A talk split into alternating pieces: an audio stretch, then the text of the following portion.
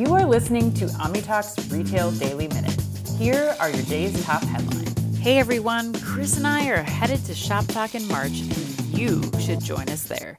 Meetup Selections Week is going on right now. Retailers and brands, you can use code OmniTalk to save an extra 10% off current rates. Google Shop Talk to learn more. Headline one comes to us from the Washington Post. Wendy's is gearing up to introduce dynamic pricing at its company owned restaurants starting in 2025, investing $20 million to implement digital menu boards that will enable live price changes. CEO Kirk Tanner mentioned plans to test enhanced features such as dynamic pricing and AI enabled menu changes during an investor call. This move aims to provide better value during slower periods, with future tests including AI driven menu adjustments and suggestive selling based on factors like weather. While dynamic pricing is common in other industries, Wendy's has yet to disclose specifics about its approach, but experts suggest changes will likely be minimal, with adjustments in cents rather than dollars. Timothy Webb, a hospitality professor, notes that even small changes could translate to significant hourly profits across Wendy's company owned stores. Despite potential concerns, customers may not notice slight price differences, especially with the convenience of delivery. Headline 2 comes to us from Retail Dive. Amazon is expanding its pilot of smart shopping carts, designed to streamline the checkout process, to a Whole Foods store in San Mateo, California. The carts, initially introduced in a Massachusetts Whole Foods two years ago, utilize sensors to detect items and create a running total for shoppers. Customers log in with an Amazon or Whole Foods account via QR code and are automatically charged upon exiting through a designated smart cart lane.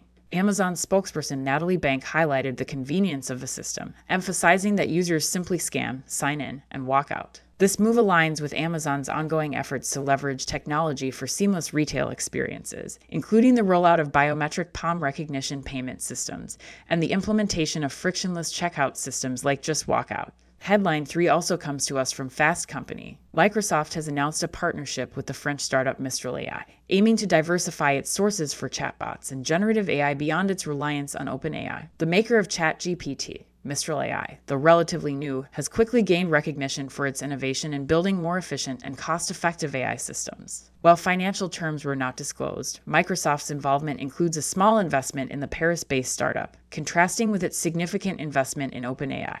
Mistral AI recently unveiled its chatbot, LeChat, and its latest large language model, Mistral Large, which it claims rivals competitors like GPT 4 and Google's Gemini Pro. These developments mark Mistral's entry into Microsoft's Azure cloud computing platform, with plans for collaboration with other major cloud providers. Founded by former researchers from Google and Meta, Mistral's open source approach to AI development contrasts with the proprietary model of companies like OpenAI.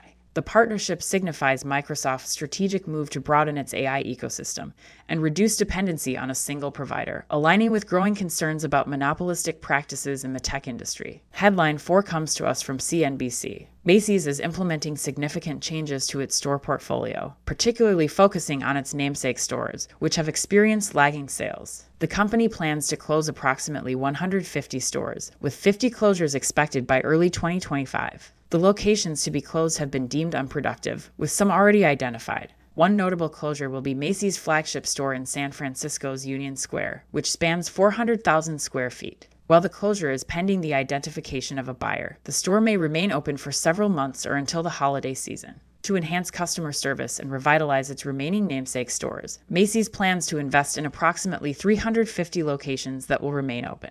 Initiatives include testing improvements in customer service at 50 stores by reallocating employees to different roles, such as offering additional support in fitting rooms and shoe departments. Macy's is also pursuing its strategy of opening smaller stores in suburban strip malls, aiming to open up to 30 of these shops over the next two years. These smaller locations are about one fifth the size of traditional mall stores. Despite the closures, Macy's remains committed to optimizing its store portfolio. The 150 stores slated for closure represent 25% of Macy's total square footage, but less than 10% of its sales. The decision to close stores was based on factors such as customer demographics, digital demand, and the condition of the store or shopping center. In contrast to the adjustments at Macy's namesake stores, Bloomingdale's, a higher end department store brand, plans to expand by opening about 15 new stores over the next three years. Additionally, Blue Mercury, Macy's beauty chain, is set to open at least 30 new stores and remodel approximately 30 existing ones in the next few years, reflecting its positive performance amidst the retail changes.